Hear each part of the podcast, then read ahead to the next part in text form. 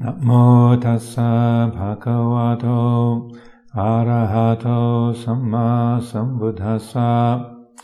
Namo tassa bhagavato arahato samma sambuddhassa. Namo tassa bhagavato arahato samma sambuddhassa. Bhutang dhammang sanghang namasami.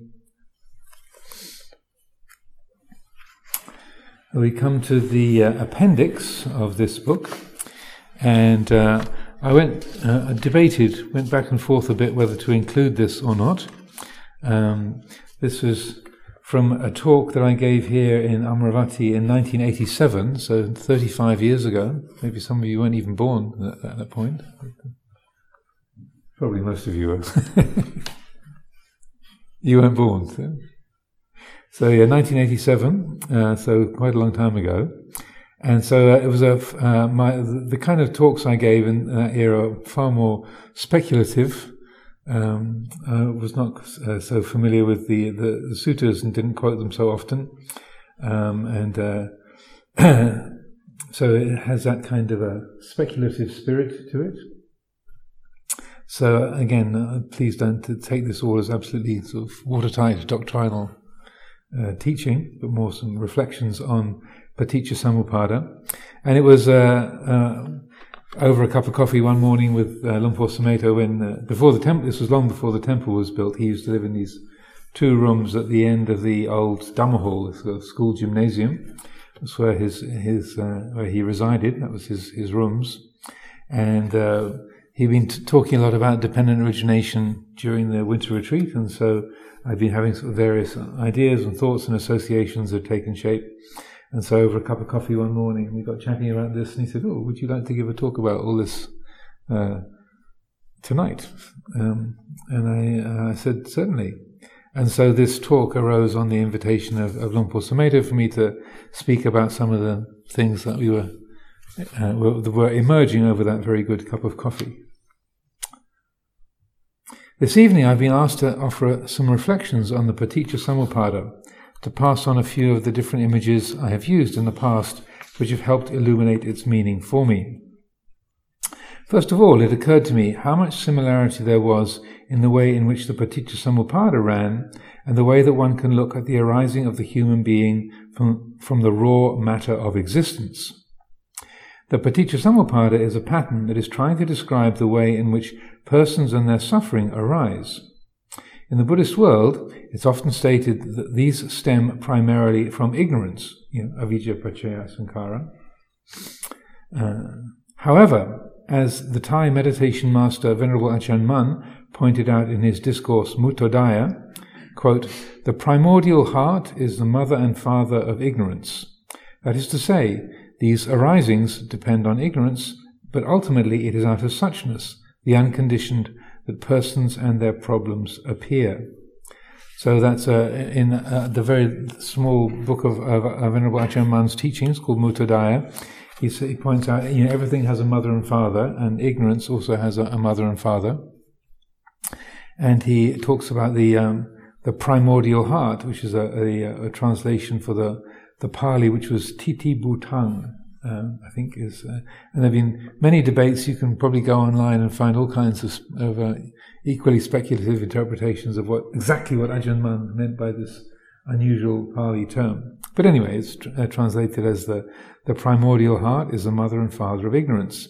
That is to say, these arisings depend on ignorance, but ultimately it is out of suchness, the unconditioned, that persons and their problems appear.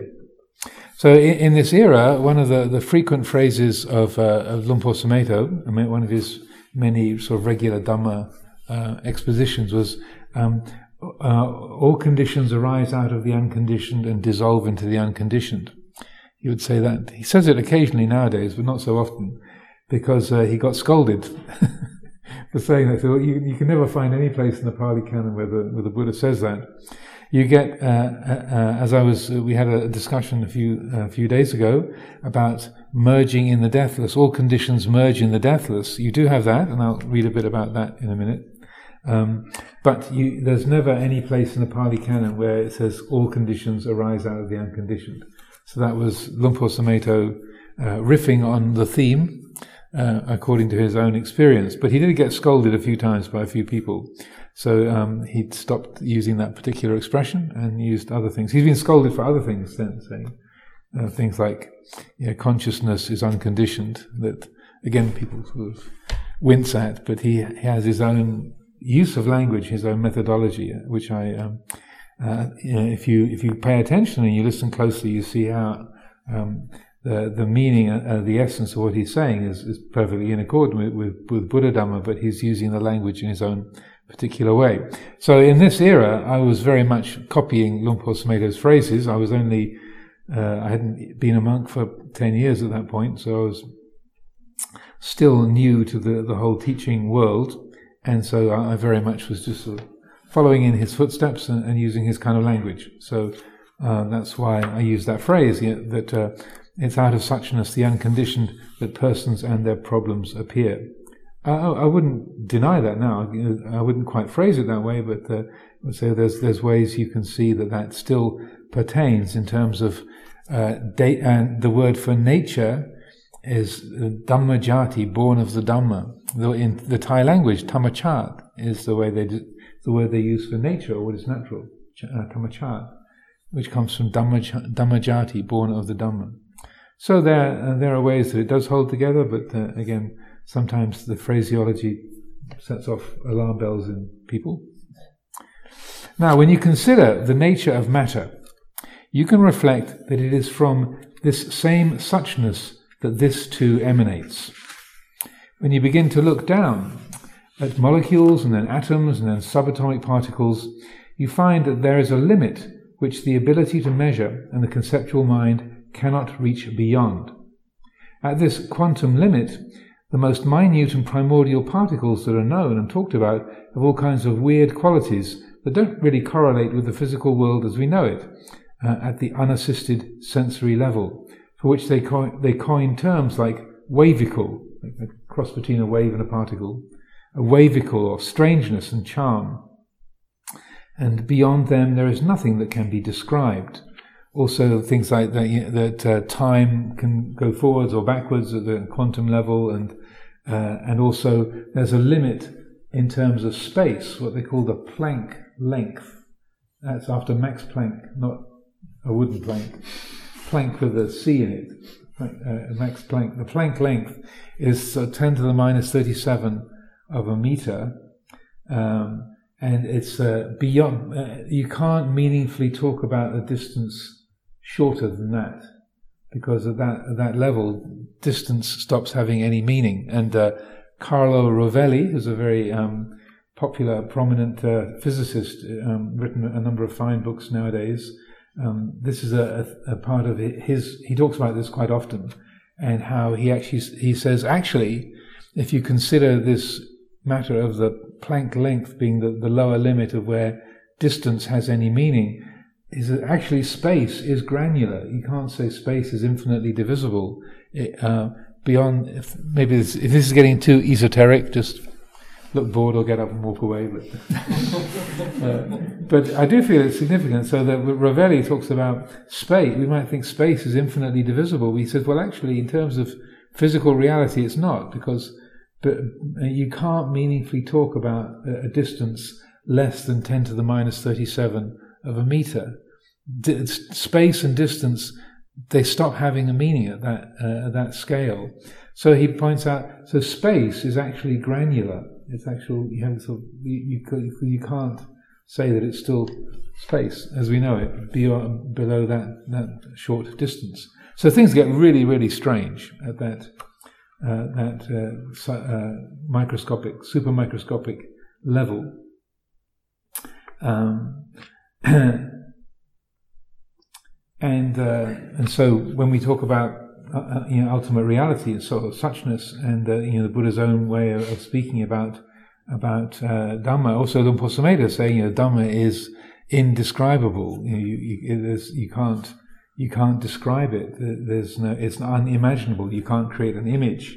Like, you know, how do you uh, create an image of time going backwards or, or space not applying. It's just, they come up with these words like strangeness or charm um, for for quarks and or quarks even for these subatomic particles and that, that whole domain, because there's nothing that we can compare it to in our ordinary, everyday, physical, sensory world. So anyway, past this limit, space and form, energy and matter appear to merge, to become unified and indistinguishable. They use terms like the plenum and quantum foam. Virtual particles existing briefly as fleeting fluctuations in the fabric of space-time, to describe this primordial level of physical reality. This is the suchness of physical existence, and its nature is beyond the measure of the thinking mind.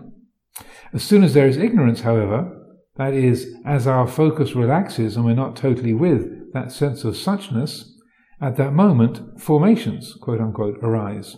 Out of this all-pervasive, seamless web of suchness, there emerges that which can be labelled as divided, waves and particles, quarks and muons and gluons, hot and cold, this and that.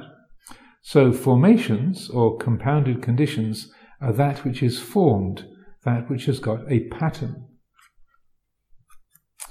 Although the Western scientific world might not recognize it, within most esoteric traditions and native religions, and within the intuitions of many, it's understood that matter possesses consciousness. Again, this is speculative. so uh, I'm, not, I'm not quite sure what I was reading at the time. It was probably a lot of Fritjof Capra and uh, and uh, Joseph Campbell and um, Fritjof Schuon. Um, uh, but uh, matter possesses consciousness, and that any type of thing which is formed has some kind of consciousness associated with it. Um, uh, for a Native American, for example, to break up a rock without asking permission first, or expressing gratitude for the usefulness which it is offering, would be like performing surgery on your mother without an anesthetic. That's probably a bit of an exaggeration, but not. In a in a sweat lodge, they uh, they heat up rocks in a fire, and the rocks are called rock people. They they call them people. They're called the rock the rock people. Inviting the rock people to uh, to be sharing their heat. I've been in one or two sweat lodges with some Native Americans, so I can speak up for that uh, with direct experience. Reflection along these lines has helped me to clarify the mysterious link between the arising of formations and then consciousness, sankhara and viññana. In this way, you may see that as soon as that which is unformed becomes formed, then there is some kind of consciousness associated with that pattern. Uh, again, tati yampi, this is all very speculative. Uh, if you're interested, you can find a, a lecture given by Erwin Schrödinger, of the famous Schrödinger's cat, um, called uh, Do Electrons Think? He comes to the conclusion that they don't. But then he would, because he's a physicist. But uh, uh, that they uh, that, that's a, a, and that was given in nineteen forty-nine. That lecture. You can find it on YouTube if you're interested. You have access to YouTube. But, uh, Do Electrons Think? By Erwin Schrödinger. And um, so, uh, again, this is this is speculative and was just the ruminations that I had over a cup of coffee with Luang Por. And uh, he said, "Okay, share it with everybody." You know? And I did think twice before I put it in this book, but I thought uh, I talked about it with with my editor and the designer. He said, "Yeah, I'll put it in, Ajahn. Why not?" So. But uh, to share this with everyone, to be a source of reflection. If you then reflect upon the biological basis of life, you find that it is built, first of all, from simple molecules and then complex molecules, then amino acids and proteins. Very simple forms of life, such as prokaryotes, uh, can be made by natural occurrences out of these basic chemicals. Now, it doesn't take very much of a thing for a thing to, be- to become sentient. Some of the most simple viruses are nothing more than a few strands of D N A molecules, but they can reproduce, and they possess the one factor that all living, all sentient beings have in common, which is irritability. I remember that from my biology classes back in high school. So the, the, the biology teacher said, "What's the one characteristic that all living things have?" He said, "Well, they, they breathe, sir." No, no, no. There's, there's living beings that are anaerobic, that they, they're alive, but they don't breathe. Try, try this, try that. You know, they, they, they, they replicate. Well, some beings, some living things don't replicate. You know, They tried this and that, and then I remember him finally saying, all beings are irritable. Every living thing is irritable. And I thought, well, there's dukkha for you. I mean, I didn't have dukkha in part of my lexicon at that time, but then when I came across uh, Buddhism, I thought, oh, that, that matches up with uh, Mister S- Mister Mister Smith, Keith Smith, in the biology classes. All living things are irritable. So irritability is the one characteristic of all living things. Uh, we can be annoyed.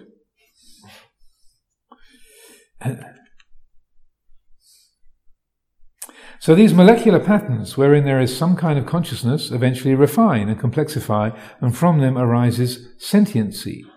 This strengthens, and the apparent division between physical structure and the mental energy that exists associated with that form, this is described as the arising of mentality and materiality. The more that the form develops and life complexifies, the more there grows. Uh, there grows up a whole system of ways in which the living being can pick up information about the environment around it. What is there around that is beneficial? What is there that is dangerous? This is the sensory world, and it is, it's in this way that all the cells of our body become sensitive to other cells and other activities around them. First of all, this sensitivity is quite coarse, just dangerous, get away, or good, grab it. Even tiny little cells and simple structures react in this way. But what happens with evolution and the refining of structures within our bodies is that these become developed into the sensory organs, very distinct ways of picking up precise information about the environment in which we live. This is how the sense organs arise from the basis of mind and body, mentality, materiality, particularly the six sense organs of the human. Because there are because there are the sense organs, there is the picking up of information about the environment. There follows contact. So you have the saḷāyatana, the six senses, eye, ear, nose, tongue, body and mind, and then contact, phassa, with the outside world, then feeling, and all the ensuing qualities of the experience of existence. This part of the Paticca Samuppada I will go into shortly, as it's only this first part that these more scientific reflections are connected with, are concerned with. Any questions, thoughts, reflections, refutations? Please, if if that makes any sense, all, all well and good. If it doesn't make sense, then so be it. Any thoughts, reflections on that particular set of ruminations? Yes? Just wondered, because you mentioned there was something about lazy attention relaxes or something. Hmm? You read something about lazy attention relaxes or something? When the attention relaxes. Or something relaxes and then the sankhara relaxes. What's that? Um, or formation relaxes. Uh, say it was quite at the beginning. It was, yeah, there was some. Um, as soon as there is ignorance, however, that is, as our focus relaxes and we're not totally with that sense of suchness, at that moment formations arise. So as soon as there's uh, the mind is not attuned to the suchness, the tatata, or that that sort of primordial quality, and there's a, a an unmindfulness. And maybe relaxes is not perfect, but sort of gets distracted. You know, the attention gets distracted. And we're not totally with that sense of suchness. Out of this all-pervasive, seamless web of suchness, there emerges that which can be labelled and divided. Waves and particles, quarks and muons and gluons, hot and cold, this and that, or self and other. So formations, sankhara, or compounded conditions, are that which is formed, that which has got a pattern. So, Avijja Paccaya Sankara, when there's ignorance, not seeing clearly, then you get that um, division and patterning. Because in my understanding, it's more like when the mind gets cramped or when there is this grasping, it's the opposite of relaxation in a way. So yeah, it was, it, maybe it was, it was an unusual use of the word. It may, maybe it's distraction. Mm-hmm. Or when it's unmindful would have been a better way of phrasing it. I tweaked this a little bit from the original. I, I, I adjusted a few things, but uh, I left that in. So yeah, it's the the like a the, what I meant was a drifting of attention, or the the the, the mind is becoming uh, sort of distracted or deluded, or not not seeing, not fully attuned to the reality of the present. Any other thoughts, feelings? Yeah, Ajahn. Yes. It's, it's his common experience, uh, particularly also in formal meditation, the mind is so easily impressed by anything. Really anything. Yeah? Yes. It's like a, like the, the little tiny microscopic hairs in our ears, or the the uh, like the cells in our eyes can re- re- they can react to a single photon. They get literally a single photon of light hitting the certain cells in our eye will send off an impulse. We're very sensitive. So the mind. Uh, so that's why it takes a lot of training to to learn how to not be distracted and confused by the mind's activity and creations. Yeah, Luang Por Sumedho, I was reading a passage of, of Luang Por Sumedho's um, yesterday about what he calls original mind, jit jit derm, jit derm. Is that right? Yeah, jit derm, the original mind. And he's saying uh, the original mind, or, or like Luang Por Sumedho would call pure consciousness. Same, same. That it has no quality. It, it, it's uh, it's aware, but it's not happy or sad. It's not. Uh, it's it, it's uh, it, it it's awake. It knows, but it has no attribute, no no other quality. And so he said, like a flag hanging on a on a pole, the flag will just hang there. If there's some wind that comes, then the flag will start moving, or, or like a leaf on a on a branch. You know, if there's no wind, then the leaf just sits there. But as soon as the wind comes along, then the leaf flaps and flutters. But in, in itself, the, the, the original mind, the, the, that uh, primordial heart, as uh, uh, from the Ajahn Mun translation, that it, it has no characteristics other than, than being awake, being aware, and knowing. And so that, uh, but as soon as there's some sensory activity or something comes along, it can, that will create its, its ripples. It's, it will start, start the flag moving, and then then. The attention gets caught by the movement of the, the leaf or the flag, or the, the eye or the ear uh, reacting. That's why that's why we practice, to learn how to not get caught in those those ripples, those those uh, the waving of the flags. Ajahn, my question is about: is there on the bodily level or a possibility to to keep more on the on that quality of of mind? Yeah, well, sense restraint, indriya samvara, is one of the, the main um, uh, supports for, for practice, that uh, not filling the senses with things that create you know, busyness and confusion and agitation. So samvara means restraint. Um, uh, indriya is the the the the, um, the senses, or the faculties, sense faculties. And so the indriya samvara is Uh, to do with, with learning how not to be reactive, to to to being thoughtful about what you what you listen to, what you eat, what you what you look at, what you uh, uh, what you fill the senses with, and learning to be responsive rather than reactive in, uh, to the to what is perceived.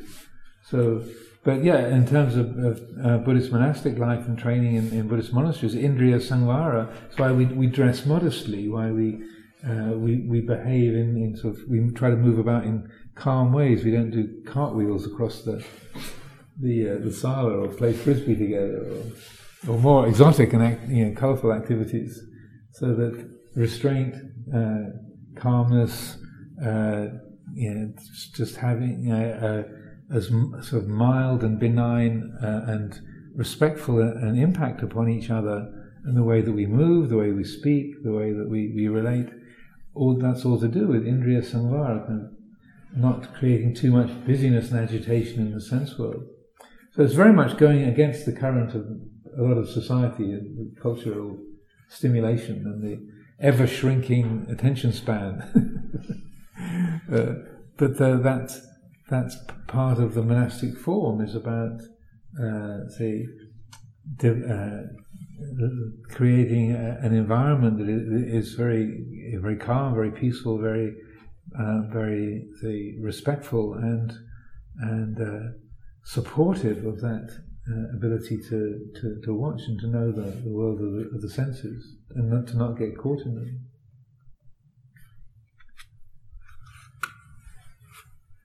So maybe I will read, uh, before I go on, the um, there was a passage I read the other day, or referred to the other day, about merging with the deathless. So I thought I, I would. I don't. Oh, our sister is not here, who's asking the question about that. But anyway, so this is from the island, um, and it's on the the the chapter called. It's from the chapter called "Attending to the Deathless." The final issue to address in this chapter is the usage and meaning of the phrase merging with the deathless, amato gadda. There are numerous occasions where the Buddha uses such expressions as there are these five faculties, faith, energy, mindfulness, concentration and wisdom, when maintained in being and developed, merge in the deathless, reach to the deathless and end in the deathless.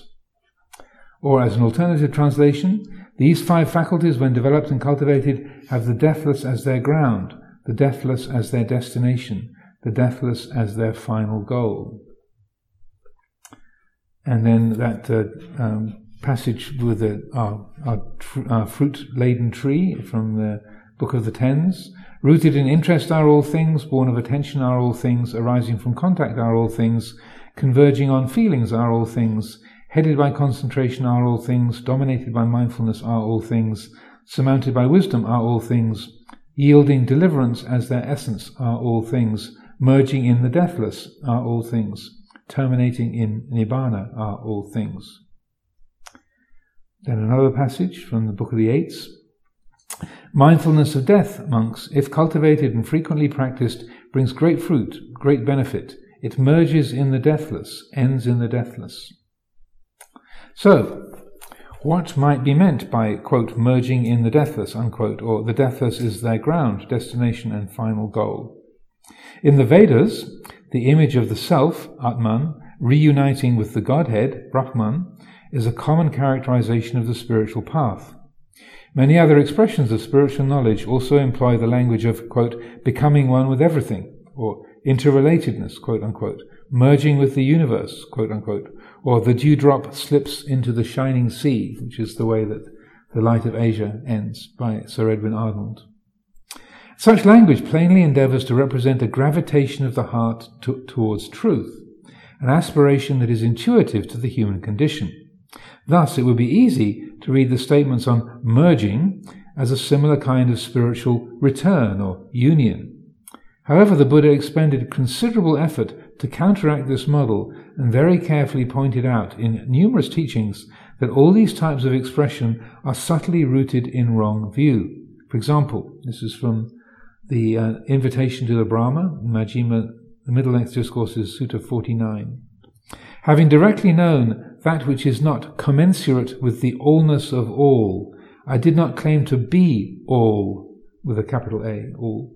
I did not claim to be in all. I did not claim to be apart from all. I did not claim all to be mine. I did not affirm all. Or from the first sutta in the Majjhima, they perceive all as all. Having perceived all as all, they conceive themselves as all. They conceive themselves in all. They conceive themselves apart from or coming from the all. They conceive all to be theirs. They delight in all. Why is that? Because they have not fully understood it, I say. This latter passage expresses some of the kinds of view that he criticized as eternalist. That's Sasatavada in Pali, eternalist, and thus one of the extremes to be avoided. The Buddha insistently spoke of the middle way as the path to freedom and peace. Therefore, it's most helpful to keep returning to that principle as the primal guide, just as in a tightrope walk, there is both the constant danger of tilting too far to the left or to the right, and the need for a relaxed yet alert attention to minor fluctuations of balance. It's a pronounced human tendency to lean towards either eternalism or nihilism, pushing ahead or holding back. The Buddha's teaching is unsurpassed in both analyzing and providing genuine means for counteracting such tendencies. Perhaps the clearest expression of this problem and its antidote that has come down to us in the suttas is found in the Itivuttika, that's sutta number forty-nine, and it's also touched upon in the Udana, uh, and also most significantly, significantly in um, in the connected discourses uh, in the connected discourses on causation. And I sort of mention the particular suttas there. When one reflects on the language the Buddha uses to express this principle of merging with the deathless, and meshes it with his statements about the all, capital A, one can see that the image of the relationship of habitual sense perceptions, the all, to the deathless is more that of coming out of a dream and merging with waking reality, recognizing the coil of rope after fearing the snake in the grass, rather than a river merging with a sea of identical substance. If instead we understand the language in this way, all dreams merge with waking reality, have waking reality as their ground, reach to the waking state and have that as their end. The imagery still holds, but we are respecting the utterly transcendent nature of the deathless, just as the waking state utterly transcends the world of dream. Now, it could also be contended that these passages, as quoted here, are not perfect renderings. For example, that a better translation of Amattogada would be gains a footing in the deathless, quote unquote, and that this discussion of merging is thus all beside the point. However, the issue at hand is that of misunderstanding and the human habit of misreading things according to one's biases, often either eternalist or annihilationist. The fact is that the English phrases merging with or plunging into, et cetera, have frequently been used by a variety of translators and have equally regularly been used to back up biased views of various kinds. Thus it remains useful to contemplate these teachings as they have been transmitted to us, measuring them against known truths and to find the middle way through our own reflection. And just to share with you particularly that Itivutaka forty-nine. Uh, so, this was said by the Lord. Bhikkhus, held by two kinds of views, some devas and humans hold back, and some overreach. Only those with vision see. And how, bhikkhus, do some hold back? Some devas and humans enjoy being, delight in being, are satisfied with being. That's bhava. When the Dhamma is taught to them for the cessation of being, bhava nirodha, their minds do not enter into it, or acquire confidence in it, or settle upon it, or become resolved uh, upon it. Thus bhikkhus do some hold back. How, bhikkhus, do some overreach?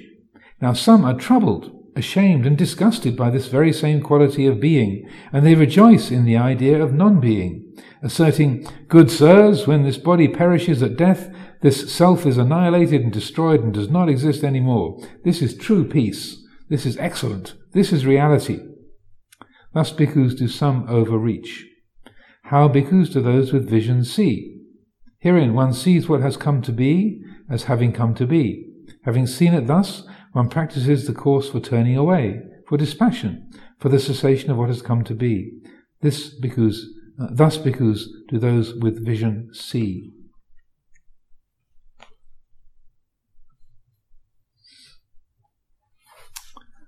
So I hope that is meaningful, makes sense to uh, to people, and uh, the the the teaching to Kaccāyana about uh, the same area.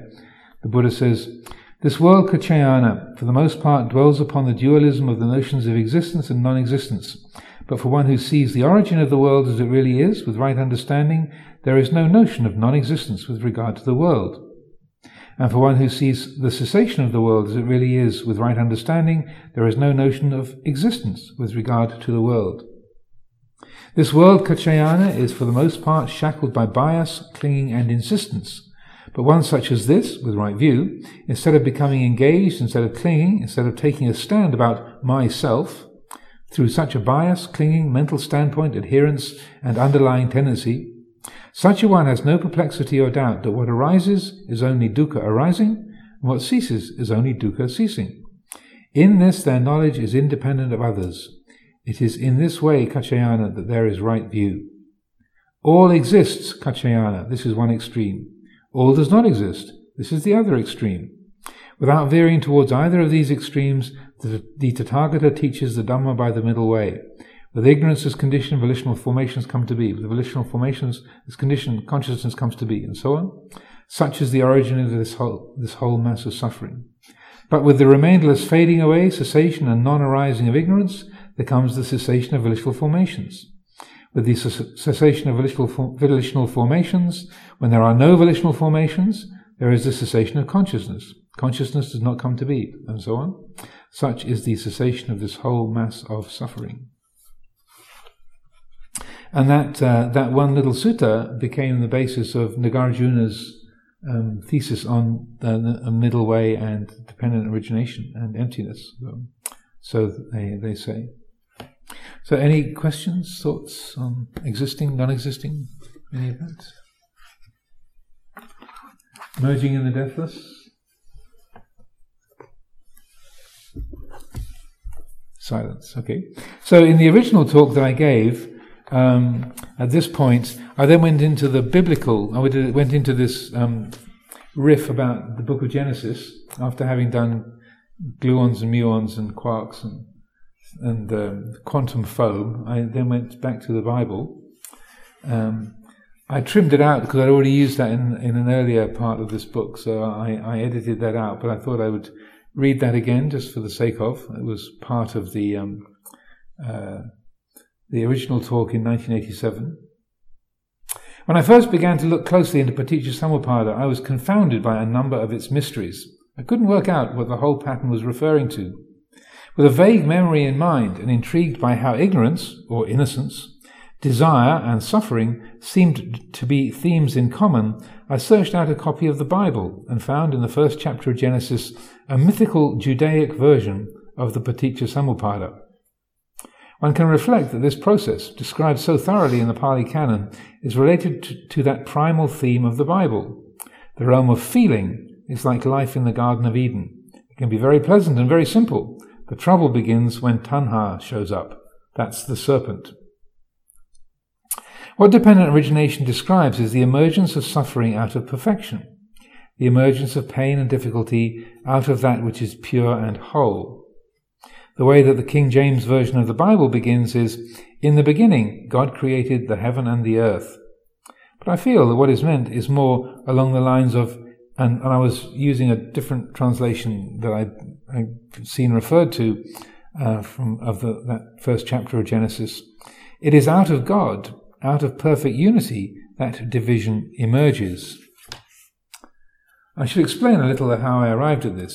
I found that this phrase, "in the beginning," in reflective experience, suggested to me when a pattern appears, when the experience of a thing appears, when it begins, there emerges self and other, subject and object, this and that. Heaven, in this respect, represents that which is elsewhere. Earth, quote unquote, that which is here. That division between here and there, subject and object, occurs when something begins and is known, when a world comes into being. After the heavens and the earth are created, there are a series of images, beginning with, quote, "and the Spirit of God moved upon the face of the waters," unquote. We can look at this part of the process as the arrival of consciousness. This consciousness is established in relationship to the world, just as viññana and nama-rupa lean upon each other and form a reciprocal relationship, that viññana-nama-rupa vortex mentioned earlier. In this world, the land and the waters are created, as well as all of the animals and creatures. This we can see as signifying the development of materiality and mentality, bodies and minds, this leading on to saḷāyatana, the six sense spheres and their functions, the different ways of perceiving the world and of living life, different ways of being. This is comparable to sense contact, phassa. Then there's the arising of humanity, Adam and Eve, man and woman, and their life together in the garden. This takes us up to the point of sensation, vedana. Uh, before I go on, it was interesting, it was pointed out to me not long ago by a, a Christian uh, writer and uh, and teacher, that uh, on the second day, uh, after each of the, the seven days of creation, God says, and, and uh, God saw that it was good. On the second day, when there's the dividing of the heaven and the waters, he doesn't say uh, it was it was good, and um, uh, he just says it was so. And um, the uh, uh, and this Christian uh, writer was telling me that uh, there are these various commentaries that say, well, why doesn't he say it was good on the second day? And they came up with this story. Again, this might have to do with papancha, conceptual proliferation. that the uh, the angels who were looking after the heavens thought themselves superior to the ones who were looking after the the the waters and the earth, and they looked down upon them, literally looked down upon them. These are kind of just the, the watery angels. We're up in the heavens, and so there was a, an argument broke out between the two sets of angels, that the the, the ones up in heaven and, and the ones down the, uh, the, uh, on the waters, and then. It's uh, God had to, had to intervene and settle the argument between these two sets of angels, and so he was particularly grumpy at the end of that day. So he didn't say it was good.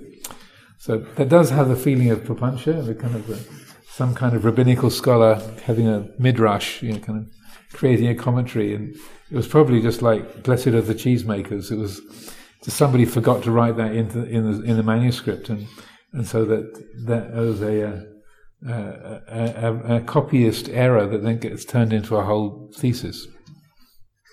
So, people familiar with the life of Brian? The, the, so, blessed are the cheesemakers is a standard way of uh, describing the um, the capacity for people to make uh, proliferative spiritual commentaries. That they're, in the film, that there, there's a few people standing at the back of the crowd at the Sermon on the Mount. And Jesus has just said, "Blessed are the peacemakers," because they're so far away. They, um, they, the person mishears it and says, "Blessed are the cheesemakers," and, it, and then the person next to him says, "Well, of course, he really means everybody involved in the dairy industry." And it's like you've got a mishearing, and it, or it becomes a, a, a kind of a commentary. So, in various monasteries that I lived in, then "Blessed are the cheesemakers" has become a, a way of referring to. How we take a, you know, a mistake or a, an error, and then uh, or some kind of random thing, and create a whole universe out of it. So anyway, there we are, Adam and Eve uh, in the garden. This takes us up to the point of sens- sensational feeling, which is unself-conscious. Now it's at this turn that the serpent comes along, and it represents, understandably enough, temptation or desire. Desire comes along and says, "Here's the tree of knowledge, standing right in the middle of the garden. You could help yourself. There's more to life than just being in the garden like this, you know." The snake has its charms, and soon desire, tanha, turns into clinging, upadana, as Eve and Adam eat the fruit of the tree. From this follows becoming, as knowledge and self-consciousness arise. Then comes rebirth. Suddenly Adam and Eve realize they're naked. There's the shock of birth as the master appears on the scene. "Adam, where are you?" I think in the original talk I said, "Oh God." If I remember correctly. I, I, no pun intended. It was a, just a, uh, "Adam, where are you?" The natural consequence of that, the moment of birth, when Adam and Eve are discovered, is represented as God's judgment and the punishment he puts upon them. So they find themselves driven out of Eden, exiled from the garden, sensitive, open, separated, and subject to all kinds of suffering. They are born into the world, feeling heat and cold, hunger, aging and death, sorrow, lamentation, pain, grief and despair. Or to paraphrase Genesis chapter three, "All the days of your lives you will toil with sweat and bring forth children in pain." In the realm of feeling there can be a lot of clarity and wisdom. There's the body and the life of the senses, and there's the experience of feeling, pleasant, painful or neutral feeling. That on its own doesn't cause any difficulty at all. It's very simple. And the heart can be completely awake and at peace with it. But the stronger the influence of ignorance, not seeing clearly, the lack of wisdom, the lack of mindfulness, the more the mind will believe in those feelings of liking, disliking and neutral feeling, and will tend to be intoxicated by them. If there's a lack of mindfulness and wisdom, then there is a feeling of dislike, which turns easily into, "I hate it, I can't stand it, I've got to get away from this." Similarly, if it's an experience of liking, if there is a lack of mindfulness and wisdom, then the liking turns into, "Oh, this is great, I want this, I've got to have this," and the mind chases after that desire object. So that was the uh, the uh, riff upon the, the biblical theme in terms of Paticca Samuppada. So it did, uh, and it did seem to make sense. You've got ignorance, um, you've got... Uh, Uh, craving, the, the serpent coming along, and then the result of following that feeling of craving, you've got being cast out of the garden and living uh, in the uh, the state of of uh, vulnerability. All the all the days of your life, you'll sweat, you'll you'll eat through the the sweat of your brow and bring forth children in pain.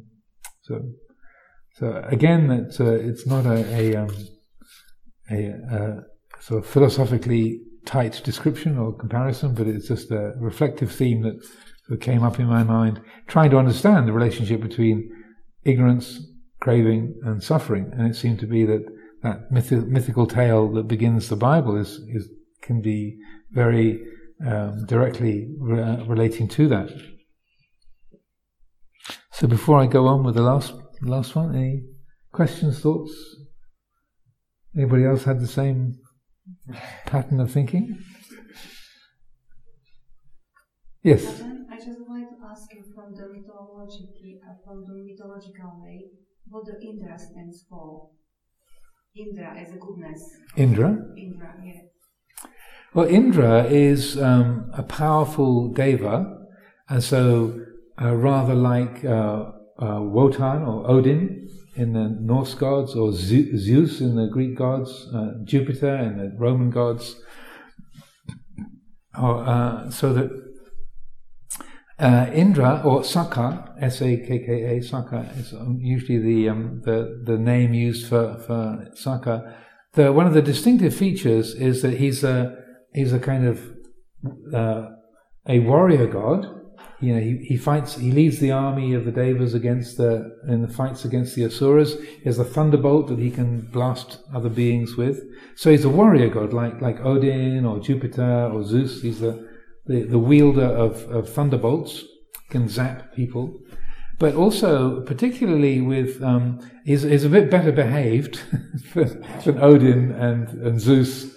And uh, he's more uh, uh, scrupulous about sila than some of the, the European um, warrior gods and so uh, and, and so the king kings of the gods, because he loves the Buddha, he loves the Dhamma, and he's a very committed Dhamma practitioner. So he's a protector of the of the Sangha, and so there's a. Um, Uh, there's quite a number of places in the teachings where where he comes along and asks for instruction from the Buddha, the Sakka Panha, the questions of, of Sakka.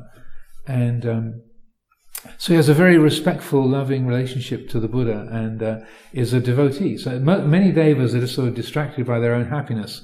So Indra, or, or Sakka, is notable in that uh, he's one of the devas that has a, a, a great respect for Dhamma and wants to practice and, and supports and protects Dhamma practitioners. So it's notable in that respect. Um, the, uh, the the European sort of thunderbolt wielding deities like Odin and, and Zeus and Jupiter, they are, they're not quite so spiritually inclined, and they uh, and even though uh, Sakka did have quite a few queens and, and concubines, that he wasn't so uh, badly behaved in terms of uh, you know, molesting human women and uh, causing, stealing people's partners and and, and uh, causing uh, great mayhem and difficulty on that score. So he's very different in that respect, but he has that same kind of a a role as a sort of ruling deity, and but he also has quite a lot of wisdom uh, uh, and understanding, and so that frequently. When when he's represented in the teachings, um, it's uh, it's through displaying faith in the in the Dhamma, displaying wisdom, a bit more kind of uh, I say uh, mature or wise, or, or um, uh, has a greater quality of understanding than, than the other devas around him. So he's a kind of spiritual leader within his own community, as well as a sort of powerful warrior figure.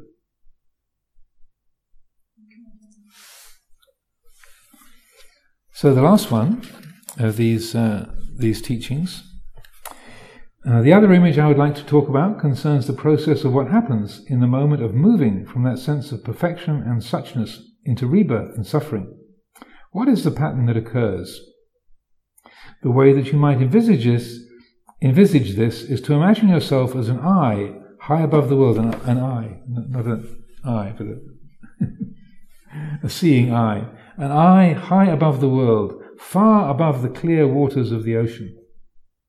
All that can be seen from where you are is just a pure expanse of blue. The mind is resting in the sense of stillness and being. There's a peace of mind, alertness, clarity. Then, because of careless tendencies, the attention slips from resting in stillness of being, and the eye begins to look closer at the blue beneath it. You begin to be able to discern that there is some kind of a pattern. There are some kinds of shapes on the surface of the, the ripples of the, the waves and the currents and the, the movement of the, the caused by the wind. The kinds of shapes and patterns on the surface. This is the arising of awareness of formations, of separateness, of pattern, of this and that. Then a process of absorption follows. There's a drawing in, a focusing in um, uh, of the attention, so that the, the eye is attracted down, telescoping towards the waves on the surface of the ocean. It draws closer and closer in upon the pattern. Firstly, from above, you can just perceive there is some kind of a shape there. Then, as you get closer, you can see the way the patterns relate to each other, the shapes they make and the relationships they form. This corresponds to the arising of consciousness, the forces that act between things. The absorption carries on, and the distinction between the physical qualities, formations, and the formless qualities, consciousness, becomes more definite. This can be seen as a closer observation of particular waves and the way that they move and act upon each other. This corresponds to the differentiation of experience into materiality and mentality. The process then develops as you become closer and closer to some particular wave, until there is a complete absorption. You pass through the development of the six senses and contact as the proximity increases, and then feeling as you connect with that wave. You're floating at ease, being carried by the wave, but then suddenly the mind is no longer free. There is no longer just the sensation of being with the sea. The wave begins to rise and roll, and the mind is caught, caught on the crest. This is then desire and clinging. The mind is caught by the wave, and there arises the thrill of being carried along as it swells. This develops into the, the process of becoming, so that the, the feeling of being carried along or rocked by the wave, then suddenly the wave starts rolling and you're you're riding. You, you manage to manifest a surfboard at this point. It kind of magically appeared in this sort of a dreamscape or imaginative sphere, uh, so that... Uh, Uh, the mind is caught by the wave, and there arises the thrill of being carried along as it swells. This develops into the process of becoming, as you're swept along by its momentum like a surfer riding a big roller. There is a sense of beautiful abandonment and perfection as you, as you speed along. There's a sense of excitement and absorption. You're completely caught with that wave, caught up in that rushing exhilaration. All sense of reflection has vanished, and there is maximum excitement. Becoming is the big hit of the mortal realm. But then, what happens after becoming? The wave encounters the reef, and then suddenly the reef is like the rocks under the water. And the wave encounters the reef, and suddenly from that glorious exhilaration, wham! Your surfboard is turned upside down, you're flying through the air, smashed on the rocks, birth has happened. And here comes life in the roar, aging and death, sorrow, lamentation, pain, grief, and despair. So there you are, struggling. You can't work out, you can't work out which way is up or down. You've lost your surfboard. You wonder which way the land is, and yet you find yourself looking to climb on yet another great wave. You find yourself looking for another rebirth. These patterns which have been mentioned here are just a few ways of seeing, but to really use this teaching, you must investigate and know it for yourself. We have to inquire of ourselves, what's the source of our experience of existence? What is this pattern describing? What is that feeling of perfection? What is it like just to be clear and open, totally at peace? How does that get lost? And how does that losing happen? If you inquire like this, you'll see how these patterns can be traced in your own life, and consequently be more able to free yourself. So that was the last of uh, these uh, these images, and. Um, That uh, that, uh, that got printed up and published in the Buddhist Society magazine, The Middle Way. And when it got printed, I thought I'm going to get all kinds of all kinds of flack or criticism. But uh, strangely enough, I didn't, because it was a it was very uh, far from the canonical interpretations. But I thought, okay, well, various uh, old school Theravadins or, or um, offended Mahayanists and such like, that, and uh, or Hindus or or, or quantum phys- quantum mechanics. would be upset or irritated, but uh, it, it got almost no response at all, to my surprise. Okay. It's called uh, Images of, of Causation, is the original title of it.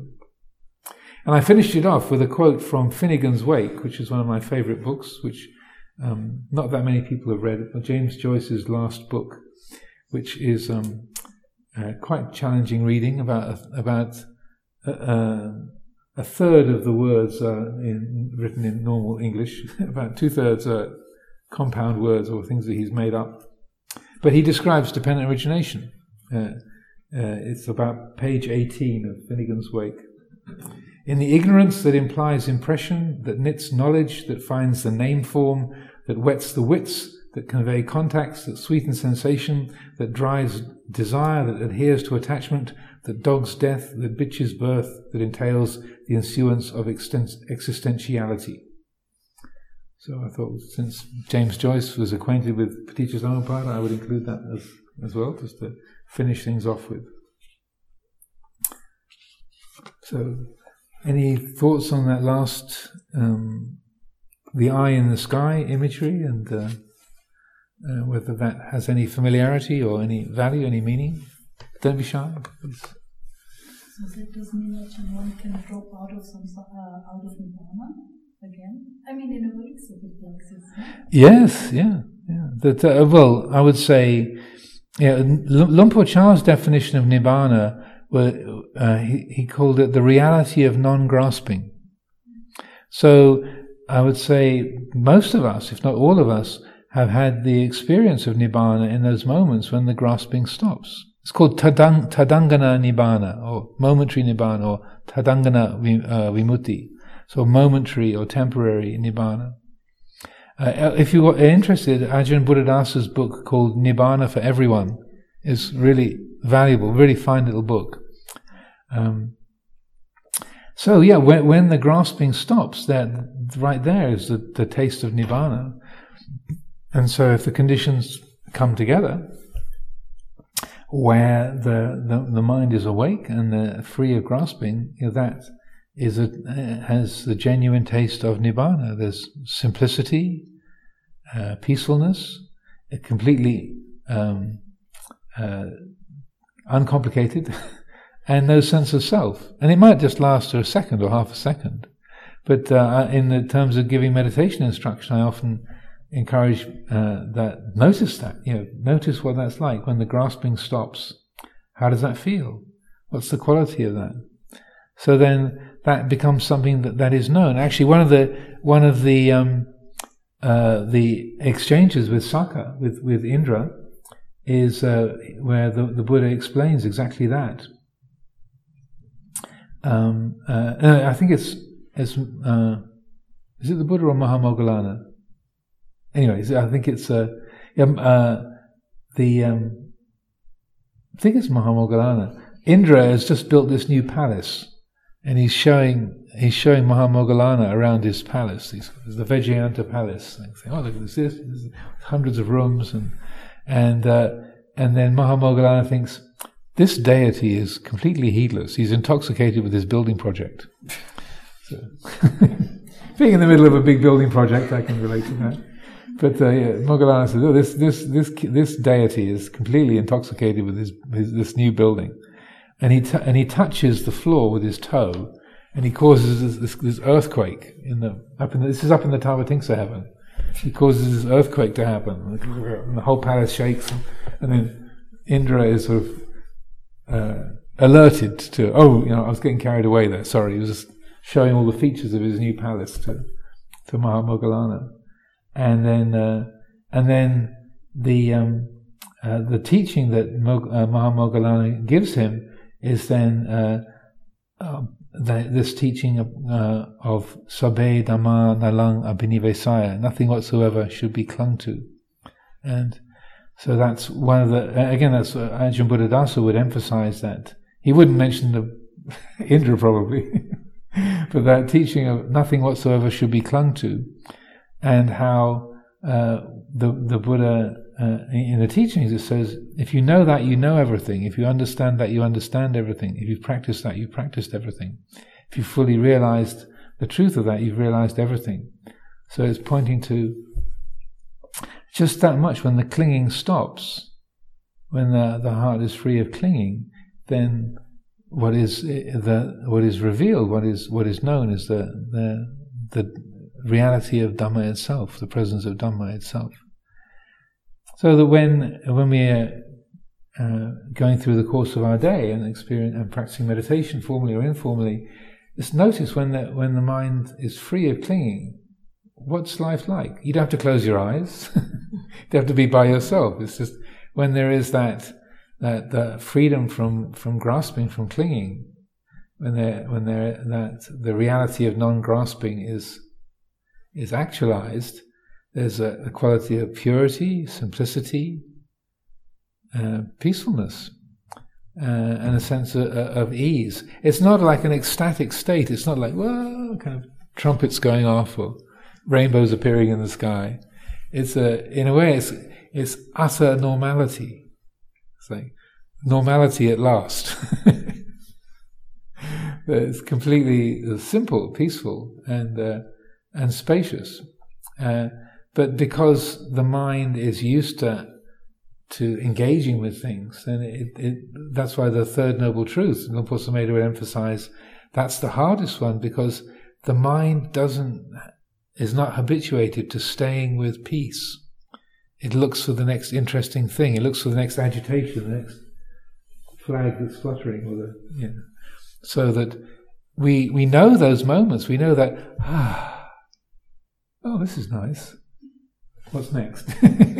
So it's with that, when that moment of, of ease and relaxation, just the that developing the third noble truth is then staying with that, notice, fully imbibing that, fully noticing, receiving that, and letting that sort of soak through the whole system.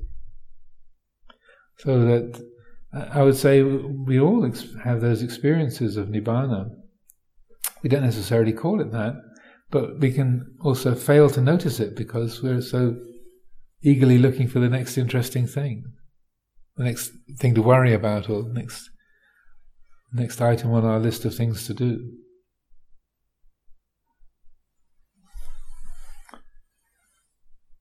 Further questions, thoughts, reflections?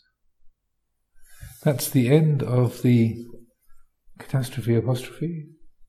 Even the apostrophe has come to an end. So that's that for you all. And so uh, what I w- will do from uh, tomorrow, I guess, uh, we'll start with readings from uh, Venerable Payuto's Dependent Origination book. So that's got a bit of a different tone, but uh, it's a really wonderful exposition on the whole area. And so I thought I would, for the rest of the um, winter retreat period, I would do readings from that to share with everyone. So I'll leave it there for today. Andamang, andamayang ukamovadakataya sadhu karandaramasi. Sadhu, sadhu, sadhu, anumodami.